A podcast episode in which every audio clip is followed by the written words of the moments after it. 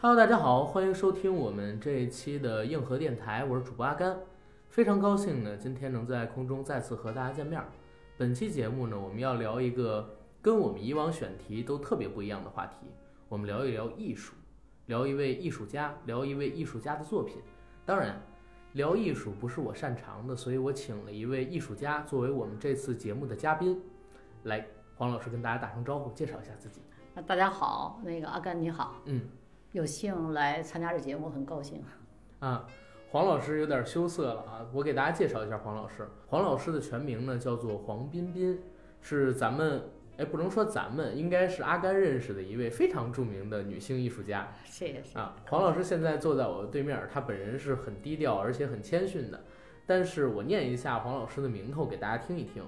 首先，黄老师呢曾任中国艺术人才研究会会员、中国电视艺术家协会会员，现为加拿大艺术家联盟副会长、加拿大温哥华哥伦比亚艺术家协会会长。黄老师呢也是咱北京人，自幼家中学医绘画，师从故宫仿画导师孙建云学习工笔仕女画八年，现擅长大型壁画、风景肖像，对中西方绘画都有探索性的研究。然后这是黄老师的一个个人介绍。谢 谢谢谢，这么多说了，嗯，确实很多，但是好像还没有念完，因为给到我的是两页纸，全都写的慢慢的、慢慢的。哦，没事儿，呃，今天为什么要把黄老师请来呢？是因为我们硬核电台吧，算是接到一个大活儿，接到了由深圳市小城堡文化传播有限公司在北京中华世纪坛举办的“印象莫奈时光印记艺术展”它的一个宣发吧，应该叫，这是我们接到的一个小活儿，也是挣点外快。当然，艺术展本身是不错的啊。上周我是刚刚带着我女朋友，我们两个人去了这个艺术展，看了里边的一些作品，而且特别有意思是在于哪儿？这个艺术展它号称是五 D 的，对吧？嗯，这五 D 是哪五 D 呢？就是你可以身临其境地感受到当时艺术家所在的风情，而且它通过不同样的板块儿，比如说我跟我女朋友当时在邂逅爱情那一个板块里边儿，然后拍了特别多的照片，很适合青年小资情侣汇聚，也很适合吧所谓的文艺青年们到那儿去一展雅兴，看一看印象派的作品，了解一下当时那个艺术家时代的风土人情。对，然后黄老师，咱们来聊一聊莫奈跟印象派的画儿，好吧？好嗯好好啊好，这一块儿您是大拿，您就主 聊，客气客气，我给您就是引引言。好吧好的嗯，因为黄老师这样啊，我是以自己的视角来看，啊，我对艺术这一块儿我不太熟悉，当然我也喜欢。莫奈其实是我听到的所谓的画家里边儿名气嗯非常大的一位了，对对对，应该在我的认知当中，他能排到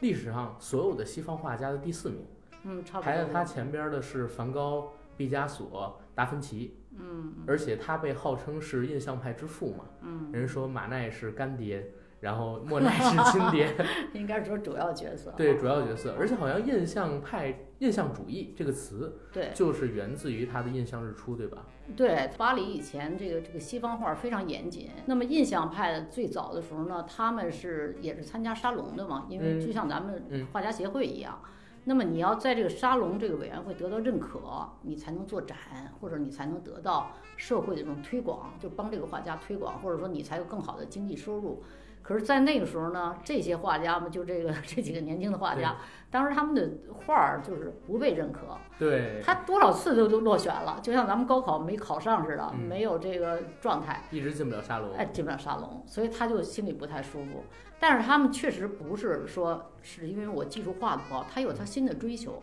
可是他又不被这个沙龙这种臣服的这种制度去对认可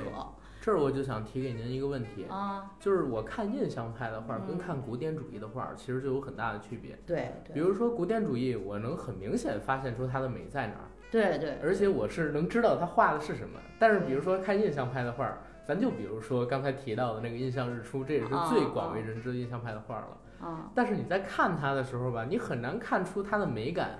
到底在什么地方，作者究竟想要表达的一些是什么。对。印象派的画儿总会给我这种感觉，您能聊聊这块儿吗？这这印象派有的时候就像咱们，你比如你说一个专业的学生说，哎，你画的是印象派，学生不一定爱听的。别说一个大师啊，就嗯咱普通一大学生，为什么不爱因为听不爱听，为什么不爱听？因为我们讲究的这个画儿，在比较比较传统的这个理念里面，还是学院派。那学院派你就素描啊，这种构图啊、透视啊各方面色彩啊，你你真的得过硬的，对吧？嗯所以您说那个过去看那，比如说像咱们西方教堂里的画儿啊，嗯那种重大的，像那种那种呃加精冕致仪宏式大了的啊那种画儿。那些画儿那都是非常严格的，包括它的光啊，它的那个角度啊，像梅菲尔时代的那时候确实是很讲究的。印象派他们呢是怎么怎么怎么归根结底说，就是一个是室内的，一个是室外的追室求。外的，室内内的追求就是他，比如我画一个，过去画儿最早的时候，他们就是画的是神学的多，像对那种是吧？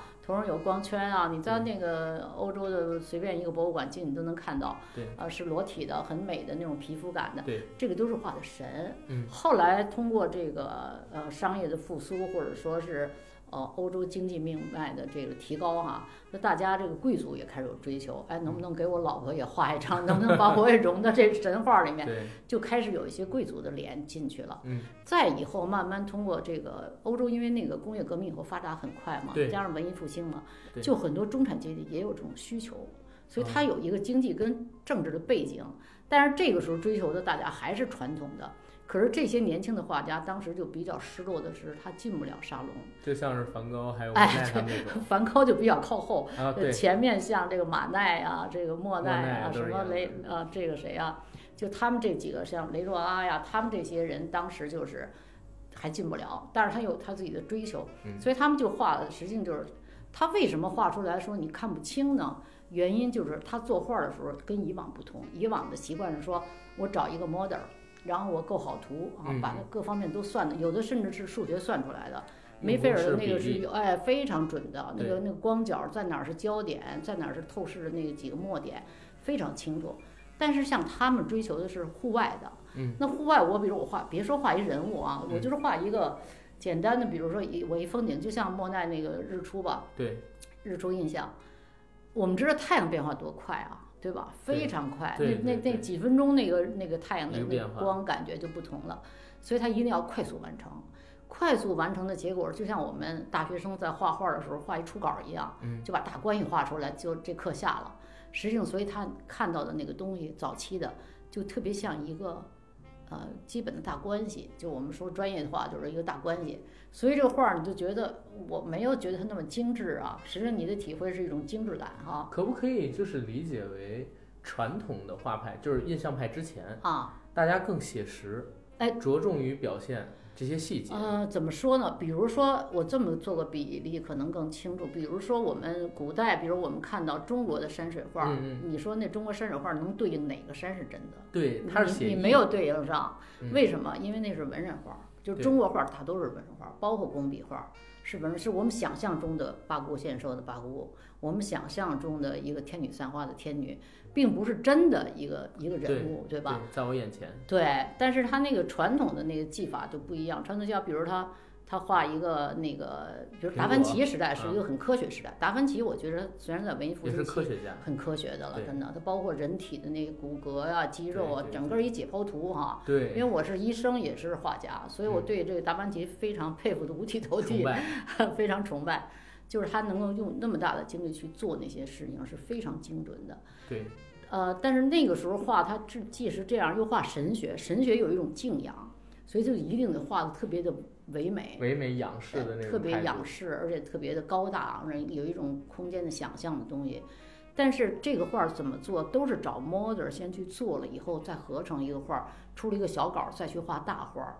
但是这个像莫奈他们这时代就不同了，莫奈他们时代他们就去最早就是马奈画了一个像呃户外的草那地个上的午餐，草地上的午餐，对，朝阳午餐呢，就当时很多非议了，就说这个马奈特别低级啊，因为有对两个庄重的嗯男对对子啊，坐在草地上，旁边一个全裸的女性，对，伦那那就认为这个裸女是一个呃职业很低级的这么一个这么一个状嗯态，就被骂了。被骂之后，这个马奈好像也没有那么强的呃亢奋的这种这种这种奋斗的对这对种，他也就不说什么。但是后来他的学生就鼓舞他说：“我们追求的是光，为什么你不表达出来呢？”所以在这种情况下，就是他们有几个几个画家嘛，就后来都是名画家了。呃，包括什么高岗啊，什么这个这个呃雷诺阿呀、什么这个刚才咱们说那几个画家吧哈，所以他们后来就自己搞了一搞场了一个沙龙，沙龙嗯，当时还不是一个沙龙，刚开始是搞了一个展，这这是一展小画展，哎，潮画展这这展的这过程的名字就起的特别逗，他们就说这名字起什么名儿呢？就叫落，就是他没有没有入围嘛，对吧？嗯？就是落榜的一个展哦，失败者联盟那种啊，对，失败者联盟的那种，就是 这种，就你说的更更准确啊，对就是大概就这么一个意思。结果他们展了以后，反而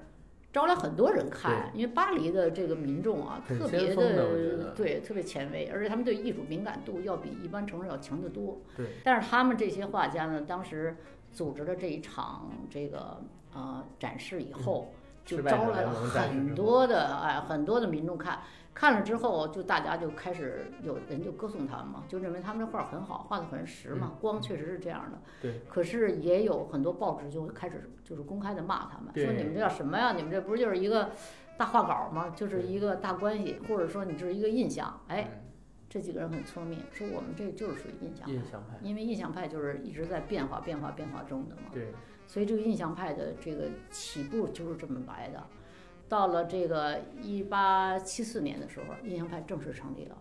一就是八七四年啊，一八七四年，啊这，印怪不象得派，说呢，怪不得说这个莫奈是印象派的父亲，哎，对嗯啊对，当然当然也有，就是说他是亲父亲还是什么干 父亲，反正就有很多说法了。因为您看啊，莫奈他是四零年出四生零，年出生，对，然后从他画作出来，印象派印象派被提出来，嗯，然后一直到他去世，正好就是整个印象派的高中低，对吧？对它是一对个对，整个对几何都是印证在一他起。他们其实印象派成立之后，这些画家啊还是不是说特别富足的，对，因为有有的人出身门第也很好的啊，也没有什么经济的障碍，但是家里不一定支持他，对对吧？也有莫的奈就是是啊，对啊，他不支持他，然后也有的是太太不支持，也有的是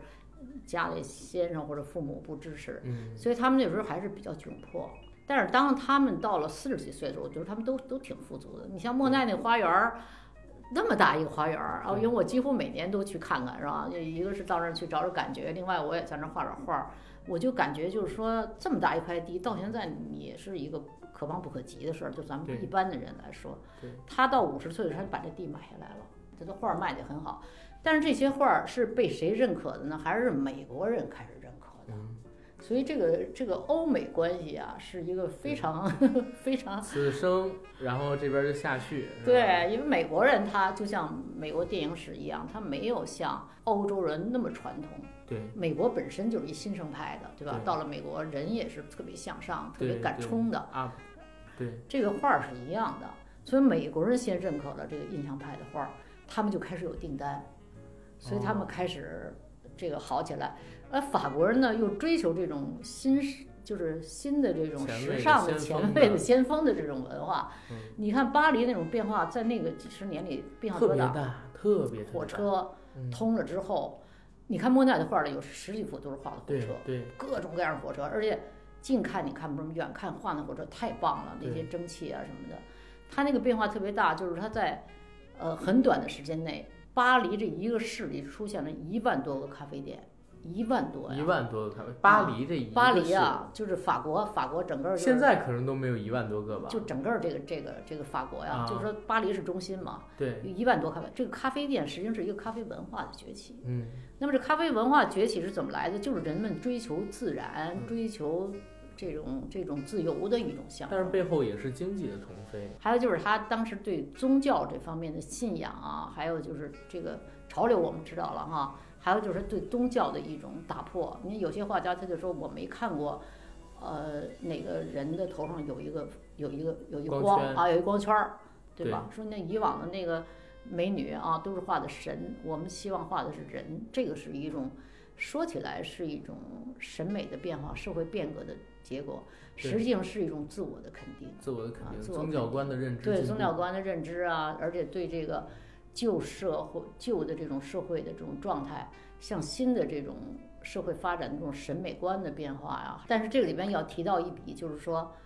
呃，巴黎它因为开那五十年代一八一八一八五几年了对，开了几次的这个世界博览会，啊，这世界博览会的影响特很别厉大害。对哎，这世界博览会包括了什么？这个日本的绘画呀浮，世中国的绘陶对瓷啊，陶瓷中国的刺绣啊，所以你能看到那个画儿里面也留下了很很多的 这种，对，包括像那个毕加索啊，什么这对这对个谁呀、这个梵梵高啊，莫那奈前马奈包括都有嗯啊，那没有钱，他还去攒钱去买一小小的日本的浮世绘的画儿。对，浮世绘的技法啊和它的涂色呀，就是这种很这种像的，很像，而且它是呃这方面儿的啊，用的颜色也比较纯。对。嗯，因为您刚才提到几个事儿，其实是我特别想了解的，一个就是当时的这个巴黎，啊乌迪安伦有一个电影叫《午夜巴黎》，您看过吗？啊，我看。过，比较哎早啊。对，应该是一二年他拍的一部戏，嗯当时是欧文威尔逊在里边演男主角嘛。嗯那部戏里边就是他坐上一架汽车，应该是汽车，嗯呃，我有点记不清了。每当午夜的时候，坐上那辆车就会回到一战时期，一战刚刚结束之后，啊，那个时期的法国巴黎，然后见到了当时非常多他敬仰的艺术家，像是刚才您提到的毕加索，还嗯见到了应该是海明威，哦，还见到了我想想有有哪些人太多了，就是嗯当时那些艺术家全都汇聚在巴黎，好对像对那个时候巴黎是整个世界文化的中心，对，应该说是艺术之都当时艺的，术之都真而是艺术且之都，嗯就是在那几十年的时间里边，他引领着全世界，就是有好几次文化上面的或者说艺术上面的变革，对对对，而且它所以那城市就像现在北京一样，它原来巴黎一百万人，嗯在那几年啊十几年的哗对一下迅速增到涌了上一百七十七八十万吧，对当时我记得数据是这样的对。而它城市就明显的从手工业这种城市变成了一个商业化和现代化的这这种都市，对。所以到它九十年代的时候，就为那一九八九零年代，呃一八九零年就建了埃菲尔铁塔。你看埃菲尔铁塔到现在还是那么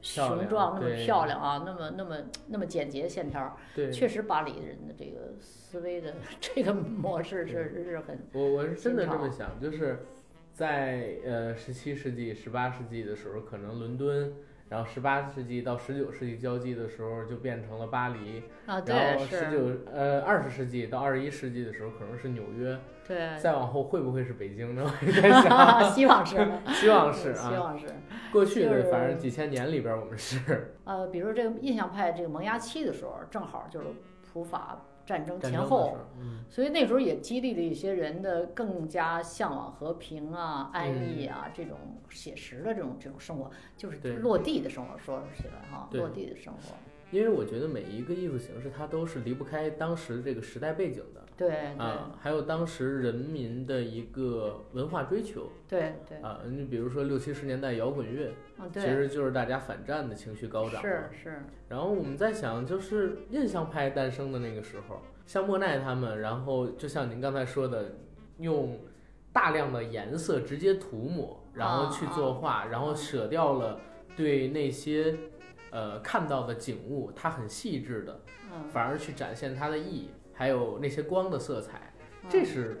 代表了什么呢？当时那个年代的人需求是什么？他们的文化他追求。他是这样，就是说，我就像我刚才说的，你原来追求的是早期追求的是神，是吧？它是一嗯种社会制度和社会变革期的一种，也是能够把人的思维模式能够聚到一起，嗯能够安定，是吧？社会安定有很多政治原因，当然这里面也有它的经济原因了，对吧？你说像佛罗伦萨，那么突然间在那么短的时间内，就文艺复兴就变成了一个中心。对意大利曾经也是中心嘛，对吧？对对后来又轮到了巴黎，就跟它的这个社会背景，一个是分不开，另外就是和人们的需求分不开。巴黎特别特别，就我去的感觉就是，它永远是在一种对比中的不断的淘汰、不断的更新、不断淘汰、不断更新这么一个这么一个状态。呃，像莫奈呢，他比较早的时候呢，他其实他跟当然也跟他的师承有关系了，对吧？嗯他早期的时候，他那老师叫不布丹丹啊，布丹。天空之王，哎，对对，哦，就是后来被人家呃说成这个不单是天空的追求者嘛，嗯他就是在那个户外追求在户外作画儿。那个时候，这个莫奈是还是他的学生，就是对还当然是一个很年轻的学启生啊，蒙导师，启蒙导师应该说是一启蒙导师。对，这那时候画的画儿也记录也记录了当时人的生活方他式是，，嗯，实际上就是小资们有点钱了对。不能光在城里，就像咱们需要有第二个郊区房一样， 所以他到海边儿，到诺曼底对海边儿，溜达溜达哎，溜达有火车了，关键是有火车了。嗯，火车一通呢，那个路通了嘛，那就是什么都人与通人了，之间的距离变距近离了，嗯变近了，变村儿了啊，这种感觉。所以他那个就是在这方面，我觉得跟这个背景确实有很大的关系。明白。啊啊。再说说他这个莫奈当时就是所谓他的贡献和他所以做这个画儿的特质是什么？我觉得这样可能对大家去看这个莫奈展也好，或者说是了解莫奈的艺术，了解莫奈的艺术也好，你会有一个更新的体验哈、嗯，这个因为大家你要自己去了解，你花好多时间，听了咱们讲讲大概齐， 知道个大概齐。对，就是莫奈那个，他是一八四零年出生的这么一个人嘛，一辈子大概有，就是他留下有两千多幅画，素描大概也有五百多幅吧。哦，呃，粉丝那不用说了，因为他的粉丝是属于，呃，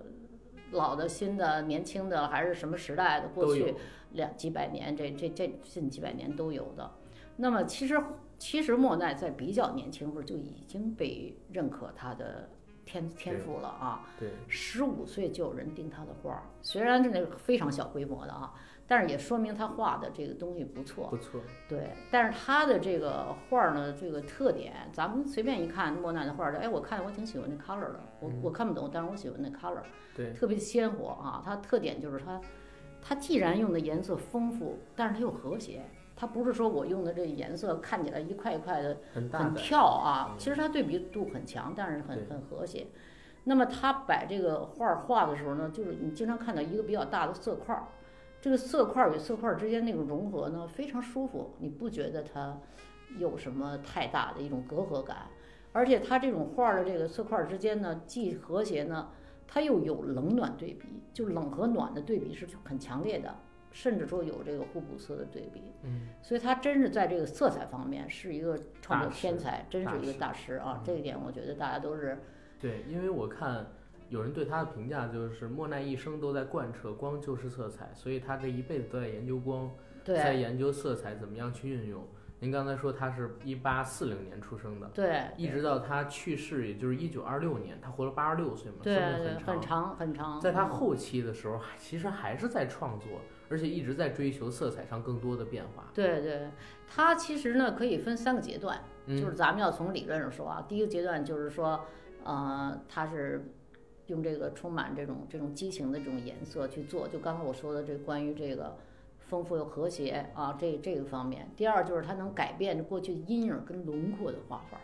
这个是他在美术界的一个贡献。就是你看咱们比如画一个肖像，嗯，你得有一个，比如咱画一苹果吧，因为嗯苹果有一形儿吧，对吧？然后你还得有阴影儿吧，它是把能把这一个东西画的融到一起去。嗯，就你近看的时候啊，你看到的是都是 color。对，就是等颜你色，哎，等你远看，你一看，哎，它有远近关系啊，透视关系，它是它是存在的，但是它不是像古典画儿那么严格的一个，哦，就是像蒙娜丽莎那种纯粹的写人。，嗯对对，它不是它是不是那么一个呃一个概念吧，应该说，嗯，所以他在这方面的画法呢，我觉得是特别有有追求的有追求，是有追求的啊。但那是这是个不是追印求象派都像您？呃那是不是印象派都像您刚才说的一样？就像看莫奈的画，远看跟近看有不同的不观不景。一样，不一样。莫奈是色彩跟这个光的这方面最有突出点的。一会儿我们讲一讲其他几个画家，就会很清楚。你比如他那个，就说第二个，我就说他把轮廓线跟那个这个这方面的这个区别。第三个就是说他的理念和技法上，他自己有很鲜明的自我的这个，就是心里有一把尺子吧，这 么说吧。嗯，就有把尺子，而且他明确的告诉画家，他说你不要去看一个物质，就是他把物质这个这个概念淡化了。比如我们画一苹果，一定要看它是一苹果。对，首先我们心里有一印象，它是圆的，对吧？它对是一球形，我不能把它看成一方的或者看成一棱儿形的。但是莫奈的感觉就是说，他说你不要看那个物体本质，而是你看到了，比如他看那荷塘的时候，嗯他在家里那花园儿，他就看到说，我这儿是一条蓝，就是一条蓝，是一长方形的，旁边就是一块红，可能就是一三角形的，他看的完全是色彩的色块儿，完全看的是纯粹的色彩，色色彩的色而块儿。不是看这个他要画的东西它的具体的形态。而且有些东西，因为我以前教学生有一个问题，就是你教这个学生，比如他画了一个静物，明明这苹果是绿的，比如说，但是我们画画儿，我们能看到它的黑白灰关系，可是他脑子里初学他不知道嘛，他还是看的，我脑子里这苹果是绿的跟红的，我就是绿跟红这两个之间的过渡色看不到，你你那会导致出一个什么样的结果？因为我没有严格的学过画，我啊只在啊就是哦自己初高中的时候画过。啊啊，就是他这个画法画出来之后呢，他就非常得注意它的光的这个这感，比如你凭着一个一个，假如一张纸，嗯，当一束光照上来的时候，这纸就不是纯白的了。它一定是有过渡的颜色，有深有浅的这个过渡。嗯莫奈是绝对追求这个光和这个这个色的这个微妙的变化。一点点的变化。对，所以他你看他画那火车站，我我特别欣赏他那个火车站那个，那个尽管画了那么多幅，但是他的那个颜色啊，还有就是他那个光线、烟雾、气流，你能看到淋漓尽致的东西，就像你身临其境一样，画儿都不大，嗯，都不太大，都是几十公分乘几十公分那种小画儿。对，直到他晚年的时候，他就沉迷于风景画创作的时候，他在他那花园里画了大概是九十几米的大画儿。大画儿。哎就是他，一直在画那些画儿，都是几几米几米米小大画的。儿。哎，因为啊我听过一个理论，啊说是莫奈他在最开始接触画儿的时候，接触的都是漫画儿，而且都是小的那种，他在呃报纸上也好，啊在这种连环画册上看到也好，那种小画儿。啊，所以他在正统的接触美术教育之前，其实他一直认为好像画儿都是那种的，所以会不会对他的未来印象派的诞生跟他以后画作的风格基础产生影响？我觉得怎么说呀？就是说画画儿，我觉得你那个从小，比如你嗯接触什么，嗯一定是有影响的。但是他当追求一个他自己的思想的东西，他要打破那种陈腐的东西，我要对自己特别的画儿的时候，可能那个影响不是占主要不的，占还主是要的还是他的追求可能是主主题。我我是这么这么认为的。明白了。嗯，因为我感觉好像那些特别牛的，就是能划时代的艺术家，永远都是要追求什么呢？追求就是反对感。嗯啊、他们要反对，比如说鸡汤，嗯呃，反对主义，嗯，然后反对一切呃陈旧但是又不够原始的东西，反嗯对一切新奇但却不够有特色的东西，然后才能创造出自己的那种艺术风格。嗯嗯。像是印象派就把之前您说的古典主义，在我看来啊，就背叛了对，就背叛 了。所以当时会有人去骂那个莫奈嘛？是啊，然后他们其实就是一一一批这个非常有叛逆心的这么一个这么一个年轻群人体啊但。是你看，比如说巴黎，当时才一百多万人，人家说了，嗯嗯然后那么小的一个地方，嗯，然后能诞生出那么多伟大的，啊哎，为什么现在好像大家就是都有能力，或者说有经济能力啊，啊？去学习艺术了？啊但是反而像那种有突破性的，能够打打破就是现在陈规的已已经有的这些艺术形式的这些创作者，为什么出现的反而越来越少了？嗯，他这个就像比如说我们说印象派，他们追求光，咱们就是嗯当时那个特定时间，他追求光，呃，追求色。那后来怎么又出现后印象派了？他这后印象派怎么回事呢？实际上他就是一茬儿人接一茬儿人对以前有不满的地方，咱对们以说往的否 定，对对对前面的否定。其实后印象派他们就说，我就不想光强调印象派所谓要求的光跟色，嗯嗯而是我要求我要探索性的这种东西是把我的情感和我要说的内容去融进去。所以塞尚后来慢慢就变成了。呃，就就是后印印象派的这个，后来就明白包括又出现了什么立体派，像毕加索那种的，是吧？毕加索那有变形啊，有什么嗯，其实他那变形也有他很深的故事，他就对是受到一个哥们儿的 感情的这种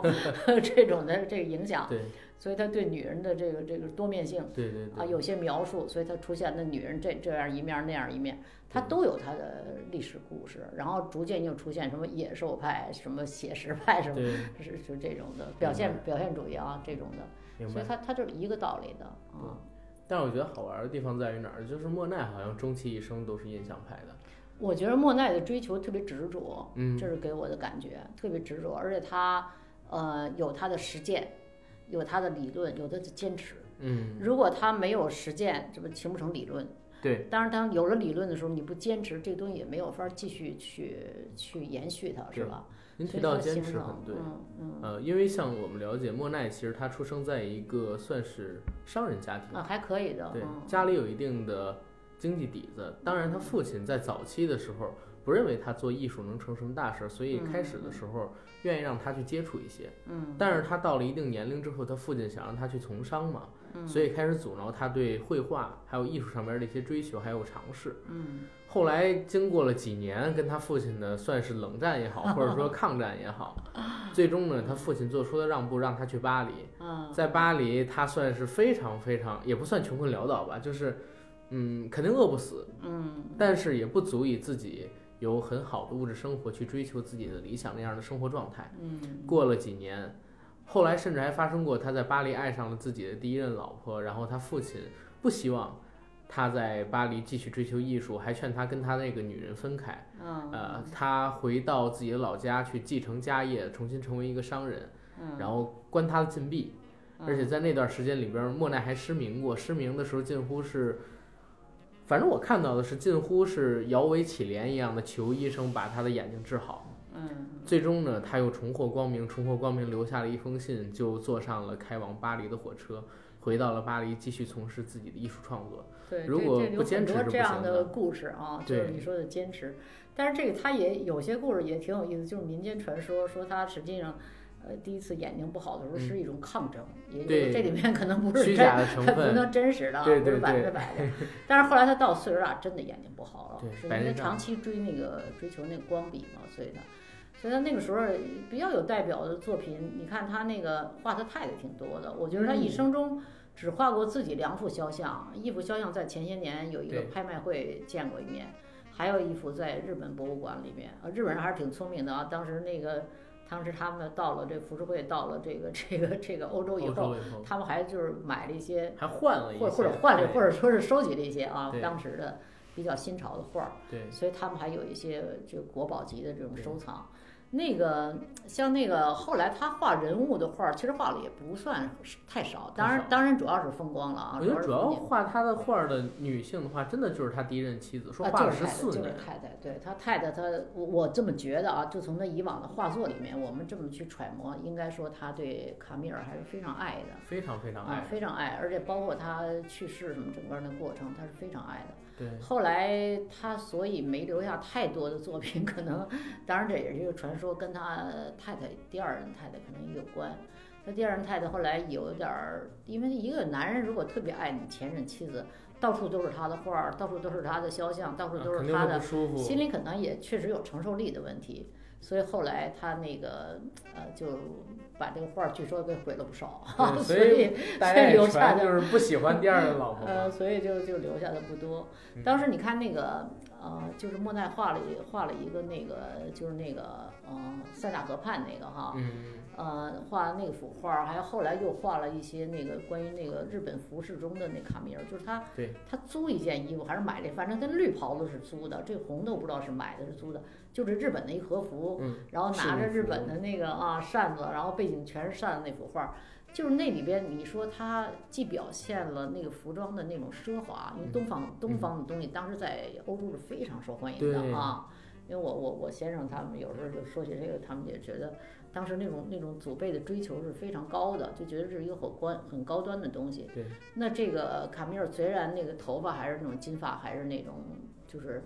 呃他们本族的那个形象，对，但是他的举止啊、袍子呀、全是日本式的，所以当时他那个这个莫奈画了一些女性的这种像什么撑阳伞的女人，画的都是他太太明白。啊，绿袍啊，这都是他的太太。哎，十八世纪到十九世纪的时候，正好也是日本国力在不断增强的，对啊，他们向好的世时界候输出开始文化对开始输出文化的时候，他对强了嘛，强了自然就有一些经济交流啊，或者产品交流啊，对从而且那个卡米尔十八岁一开始他的 model 嘛，是、嗯是对是这个梵高莫骗过奈的莫奈 model 骗过啊，后来对慢慢慢慢的两个人就真的相爱了，所以就正式成了他的先生先，生而且他唯一的唯一的先生到他对走啊，对到他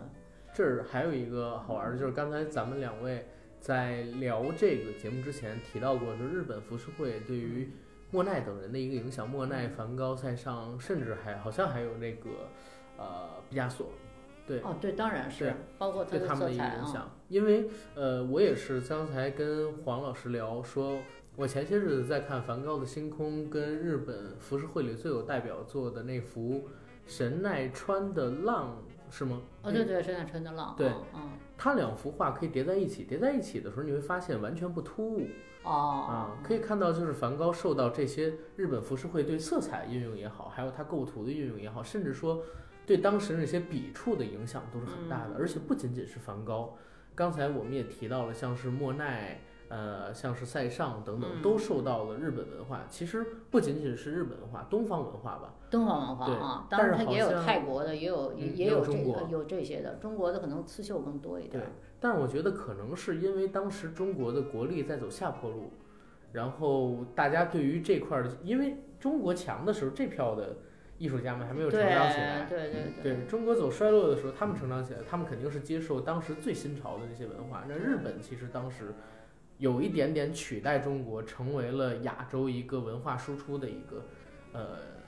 地区吧。嗯，所以它对那边的影响是很大的。因为我自己其实特别喜欢浮世绘的一些东西，我哦还想着我们十月份的时候可能要出这个我们电台的纪念衫，啊，然后当然也也不是卖啊，就是成本价儿吧，五五五六十块钱弄几十哦件儿给我们听友们。我也想做有关于浮世绘的一些东西啊啊啊，因为那个的话，我觉得挺酷的。哎，我觉得有一幅画儿你特值得做。你要嗯说这个啊，我觉得就梵高吧，他那个我这是在今年的三月的时候，荷兰举办了一次梵高，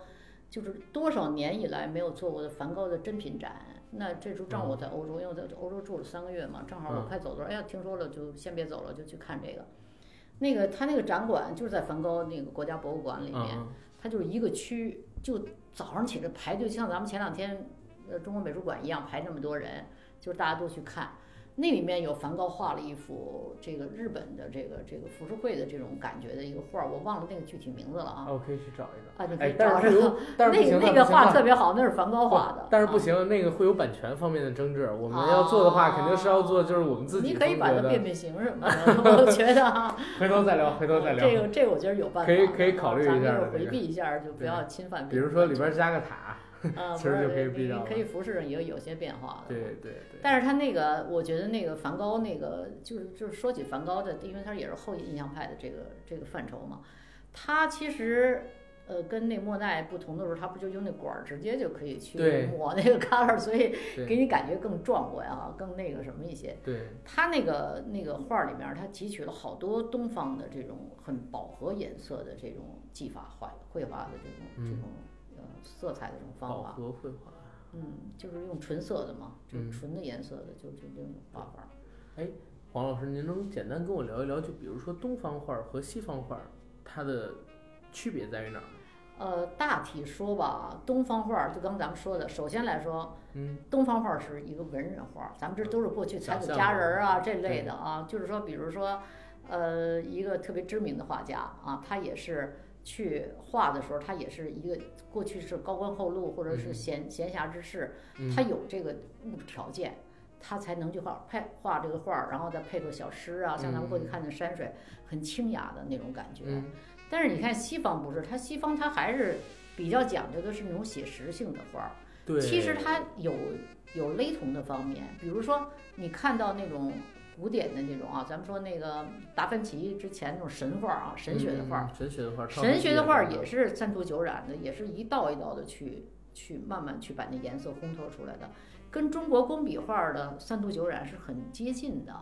这但个为什是么表现出来就差当然这不么同大，了，当然不同，因为它嗯透视关系不一样。因为我们画儿基本上多点透视，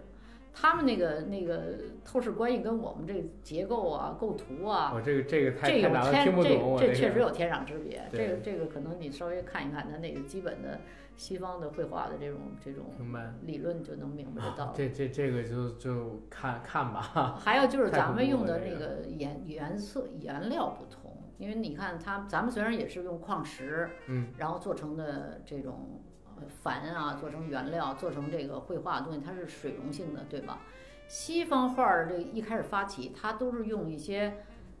多元的一些东西。你要看它过去那材料学挺复杂的，嗯，它不光是矿石啊、油啊，他们用各种油啊，包括一些矿物油。那矿物油是晚一点儿，早嗯期就是植物油多一些嘛，各种植物油，什么那个大麻油哈、就咱们那个说鸦片的那 个那天油哪啊，油那个花儿的油对啊，对对，就是它用很多油去溶它，那它材料儿是这种东西一定是很贵的，对吧？相对来说啊，嗯，有咱们中国呢是墨，墨你可以用，咱们说比如说松，就可对以做成墨，就磨出来，哎，磨成墨，磨成墨之后，你把它燃了以后变成灰，然后做成墨，做完之后水就可以跟它融，而且我们是纸板的纸本画儿，对而他们呢是一开始是用麻呀、木头，一开始是用石的，就是木头嗯，逐渐逐渐演变成麻。那么麻就比较粗嘛，它当然很结实，但是你要让它能够很平，就有一些一套的这种工艺，能让它变成一个一个画面儿的这种感觉。你像那种教堂里面的那种巨幅画，几百年、上千年它不变，嗯，它因为它材料是本身就是很很好稳的定的，化学成分很稳定的嘛。对，这这也怪咱们造纸术发明的早。 对，啊就中国文明比较早嘛。对对比较对，造纸术发明的早。早期的时候，欧洲画儿就是它革命以后，它用麻，原因也是因为那时候没有棉，没有棉是更晚的，哦，所以这个跟这个工业的进步有直接关系，对对吧？啊，确实也是啊。那这是国画跟象画，而且而且这个西洋画儿的主要是一个是透视观，一个是它是色块儿组成的，咱们中国画儿是以线为主的。以线为主，以哦线对条为主哦的，这个时候我就对明吧？白这了个你这么说可能就对比较对对好理明解白了了啊。但是咱们这个虽然用线组成的，它也可以去晕染它呀，也可以变得有立体感啊，明有白这种透视关系啊。但只不过我们的透视关系的这种这种怎么说，这种视觉感觉是不同的，对不同这跟文化有关系，跟人的民族性格呀什么各方面有对关系。哎，我前两天还听到一个理论呢，就是说，其实比如说，呃，黄老师您坐在我对面儿，然啊后今天咱们在您的场地嘛，我们只拿录音笔，没有拿调音台。啊，那可能说我眼前看到的录音笔是这个形状，但其实，在您眼中看到录音笔跟我不是一个形状，对对对，视视对角不同嘛，是啊呃，不光是视角不同，就是因为嗯我们每个人接收到的信息，就是我们看到的东西，实际上都是大脑反馈给我们的。对对对对。所以我们也不确定，就是看到的东西，您看到的跟我看到是不是一样的？这在画界里有一特别知名的话，就是说世界上没有同样的红。什么意对思？就是说，因为我看到红的时候，我一定要把我的绿全部，就是它互补嘛，对吧？对你眼球对你有这个这个吃掉这个颜色，才能看到那个颜色。当这个就是我看到的红可能是九十红十黄，嗯，可能你看到红是九十色比五是红吧五黄，哎，啊它可能出来的这结果不同，所以我画的画可能是一个明度，一个对，什么样的明度，什么样的色彩。所以你有画的时出另候，外一特个啊别是学生期的时候，你教学生画，比如说呃不同色彩、同明度的时候，学生都好掌握；那么同色彩、不同明度的时候，很难。就像说你在灰里面不断的去找高级灰，嗯，你就有难度了。如果说明白我黑白灰，我都把它都五十白、五十高光、五十这个原色，你很容易就配出来嘛。实际上就是因为人的眼睛的条件不同，所以画家不能说没有一点儿天赋，确实有天赋成分， 确实有。我觉得天赋成分占的很大，因为我们自己也做这个文艺创作，我以对前学对相声啊。啊，但当然是那个学业之外的那个特长那，你要说相声，可能还真不错。我说相声还可以，嗯，但是就不赚钱嘛，就啊， 就是还是玩做儿金融业去了，这个也嗯是一个呃，算是创业吧啊。啊，然后呃，说远了，回来，就是我是感觉所有做文艺类的东西都是一样，艺术创作类的东西都是一样。我们现在接触很多的导演，嗯呃，接触很多的演员，嗯，然后包括您刚才提到的这些画家，其实我们发现一个问题，就是你在搞文艺创作的时候，真的很困难，天赋太重要了，我觉得怎么说，后天努力确实是一个占条百分件之，三十。但是尤其是画画儿，我对觉得先天的成分是很大的。对，最少百分之七呃十，。至少不是说，假如咱们都一样，一一起在学嗯学三大构成啊，学绘画技法呀、嗯甚至素描什么的，这是可以通过训练科学的能够达到。对对对，但是你能不能在创作范儿上有自己特色？对就像比如说莫奈，他在色彩追求和光的时候，不可能就他一个人，肯定对很多人。为什么他能追到这种淋漓尽致，到只有这种顶峰级？对，确实有他的特质。特比如质在他对眼睛的辨别度，你看他那水面的高光画多好，对，就是你在远近看就是一片 color，等远看什么全有了，什么都有了，是吧？所以对这个确实是不同很的，大。还是因有为差异。我我知道有的，比如说他们在呃北电学导演，啊啊学四年出来，啊就是拍广告，一拍一个准儿，拍的特别好。啊！但是，一到拍电影的时候，就哎呀废了，技法呀、镜头啊、技巧啊，包括说他写剧本，他都能写。但就是拍出了少的那种灵魂，你知道吗？但是您看有的那些导演，他可能都没学过。前两年我看一片子叫《中邪哦，》，是一个横漂，这名拍字的 起的挺棒。对，呃，这片子后来没没上映，但是得了奖。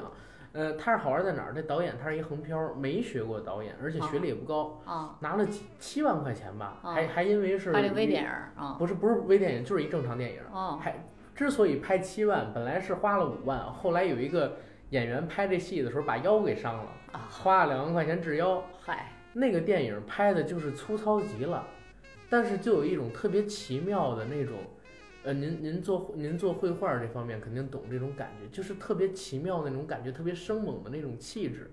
就在这个电影里面。你可能说的就是画面语言，就对是其实这个电影啊，它讲究的不是像为什么现在电视剧就是很多搞专业的人并不愿意做啊，对原因就是因为它大量的台词啊、什么场景啊来来替代。其实电影不是这样，电影对它是靠电氛影围语言的，它有电影语言对的。他这个，比如说我就是一个人从国外来，然后到北京啊，比如就这么一个镜头，嗯，你可能要小说要写一大堆是吧？电视剧嗯可能你有很多台词，嗯，可能我在画面上不用，我就是一个空柱画，啪一个香堤落地，唰一阵风，旁边一车一过。哎，就这一个画面里已经表达了他从国外来的，因为对什么呢？因为他那个箱子一落地的那种，那一个一个呃就是怎么说配的那个这个这配个那个音乐，啊，这不是它那个什么音响啊嗯音，它响是一个砰的一声响，一个震动，然后唰一下那个飞子上边有一个航空的一个标志，对立刻就知道哦，这人是从欧洲来的还是从哪儿对来的。它是一种语言，不是说话。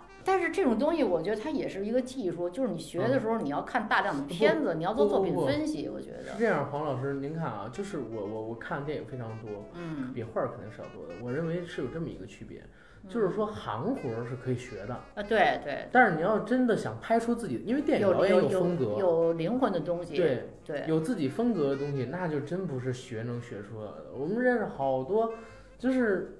他天天就是讲讲艺术，然后拍东西拍出来之后就是那么一回事儿，跟跟一潭死水一样的。然后技术上边、镜头上边调度特别好。我吧，年轻的时候因为为也有幸做过一些年的这个就是嗯编导工作哈，我电视的中央电视台是 吧？我记得我好做像过是。嗯做过一段时间，也拍过一些电影儿啊。但是我的感觉啊，就是说这个人他，比如说大学毕业了哈，嗯你大学毕业你真的不如去跟俩摄制组拍俩好片子，哎，对，你就哪怕说你就去看人家拍片子啊，我就到一电影厂我就去看看那导演怎么。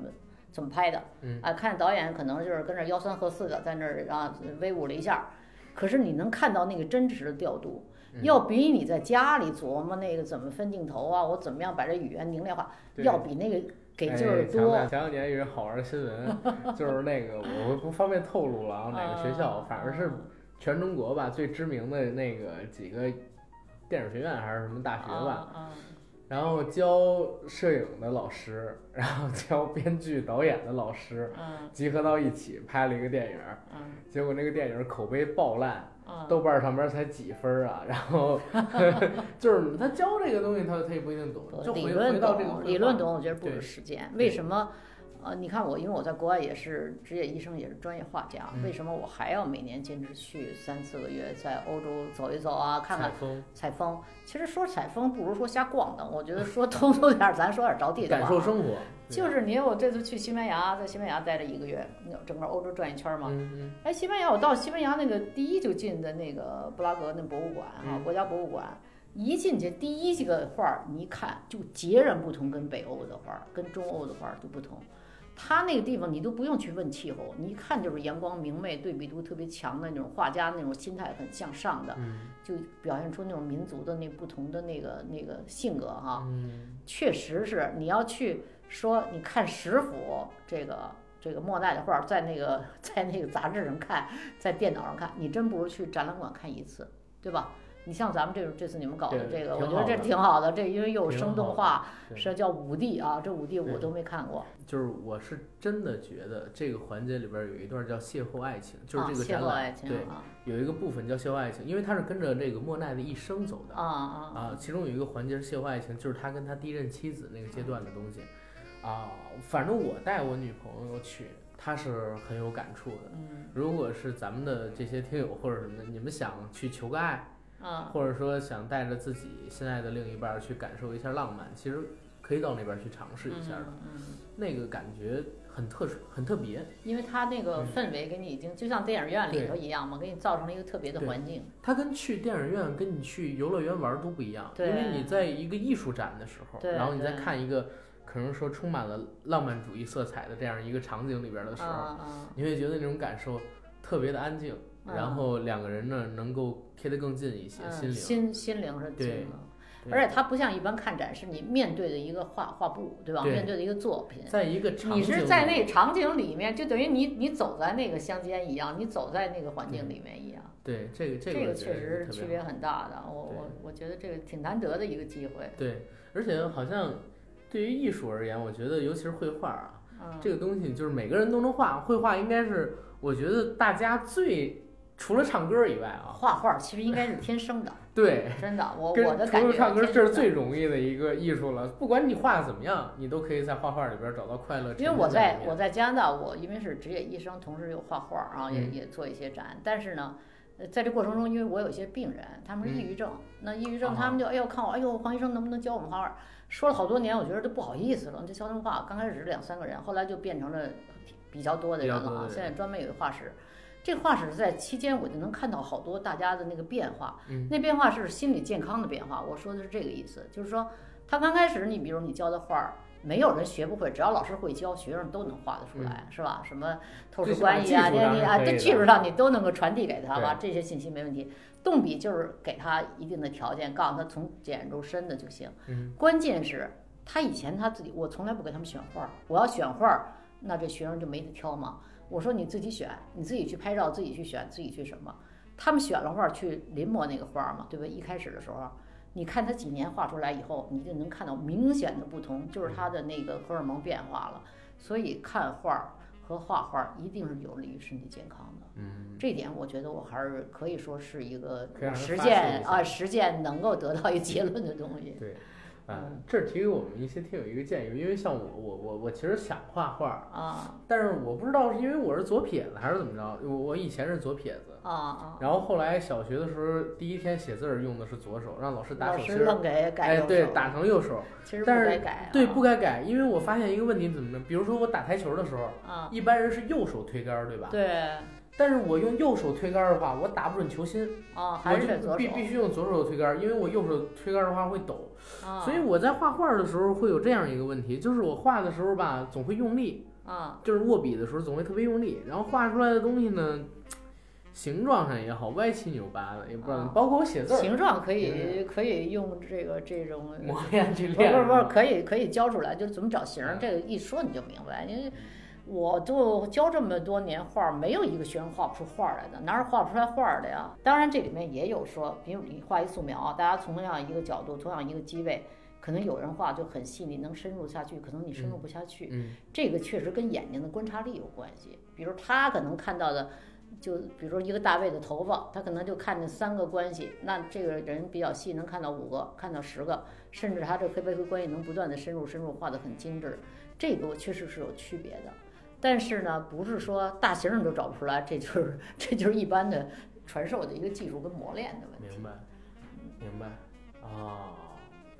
那我尝试尝试，你可以看试试啊，北咱京试这么试好的条件，而且有很多的班儿，我觉得。报班儿就算了，我已经过了那个年纪了。嗯，其实画画没关系的。我是吗我教的画画人有的年龄很大的，我也在那边艺术学院也教画，也愿意呃，也去自学己习的。画室也画画。行，那其实咱们今天可以大概齐聊到这儿了，嗯，我们可以先在这儿告一段落。嗯然后最后呢，再跟大家说一下，就是在中华世纪坛嗯，北京，它这个印象莫奈时光印记艺术展，到时候我会把这个地理位置给大家详细的标出来，看大家有没有兴趣，可以去参与一下，感受一下我们所说的莫奈的艺术，好吧？好，那黄老师，咱们今天到这儿，好，谢谢，谢谢，好谢谢大家谢谢大家啊。